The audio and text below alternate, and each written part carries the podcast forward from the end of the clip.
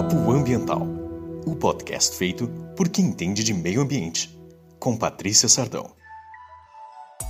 Então, na semana passada a gente fez um post sobre o diagnóstico ambiental, uh, sobre que, uh, dizendo, né, na realidade, que o diagnóstico ambiental ele é a primeira etapa junto à negociação com o cliente. Mas como assim a primeira etapa junto da negociação com o cliente? Sim, vamos supor o seguinte, vamos dar exemplos, bois, né? Fica mais fácil. Então o cliente ligou para o teu escritório, o cliente ligou para ti, que é uma cotação, enfim. Uh, a gente vai oferecer só aquilo que o cliente está buscando ou a gente vai fazer uma análise daquilo que o cliente tá, tem em geral?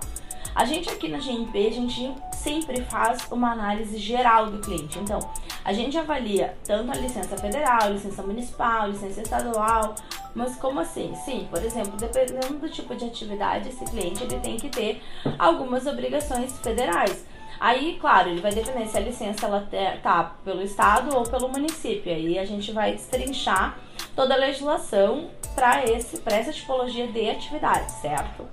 O que acontece na maioria dos casos? Uh, a gente monta então um checklist, né, com esse cliente, para que no momento da reunião a gente já tenha o que, que a gente precisa saber. Então assim, ah, eu sei qual é o cliente, então ah, o que que vou falar com ele na reunião? Já vou levantar então, ah, se ele tem licença, se ele tem um MTR, que é o Manifesto de Transporte de Resíduos. Eu vou levantar se esse cliente tem uma licença junto ao IBAMA. Claro, isso se a atividade dele for necessário, certo? Não é simplesmente, ah, eu vou criar e vou dizer que isso é verdade.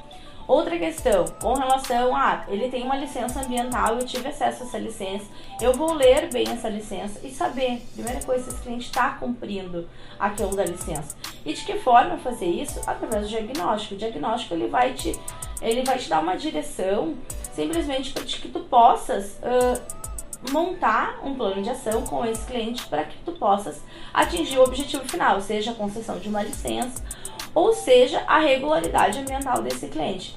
Então, assim, o diagnóstico uh, ambiental, eu digo que ele é a ferramenta principal hoje dentro de qualquer empresa. Porque, assim, eu vou ter uma noção do que está acontecendo. Por que isso, gente?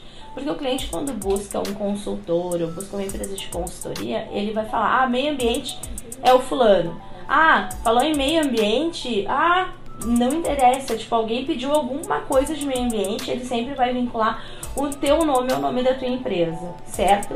Então nada melhor do que um diagnóstico ambiental, ele vai saber direitinho o que, que ele precisa fazer, de que forma ele precisa fazer, de que forma ele vai atender tudo isso. E uma dica fundamental e que a grande maioria das empresas de consultoria às vezes não analisa, principalmente as infrações ambientais do cliente. Às vezes o cliente nem sabe que tem, ou ele sabe, mas ele não lembra naquele momento. Isso é fundamental, porque imagina se ele tem um TAC, né, que é um termo de ajustamento de conduta em andamento, e ele tem uma série de condicionantes para serem cumpridos. Já imaginou que rolo seria isso? Ah, mas essa não é a minha função, esse não é o meu trabalho, a gente foi contratado só para fazer um áudio de cobertura vegetal.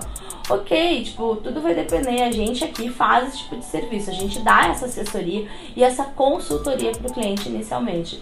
Ah, isso vai ser cobrado, até porque são horas de trabalho, sim. Isso é. Aí entra no fato lá da primeira reunião com o cliente tá bem? Qualquer dúvida, qualquer sugestão, conversem com a gente. Eu acho assim, quanto mais informação a gente puder repassar para vocês, orientação a gente puder repassar, melhor a gente torna o nosso mercado. Valeu, gente?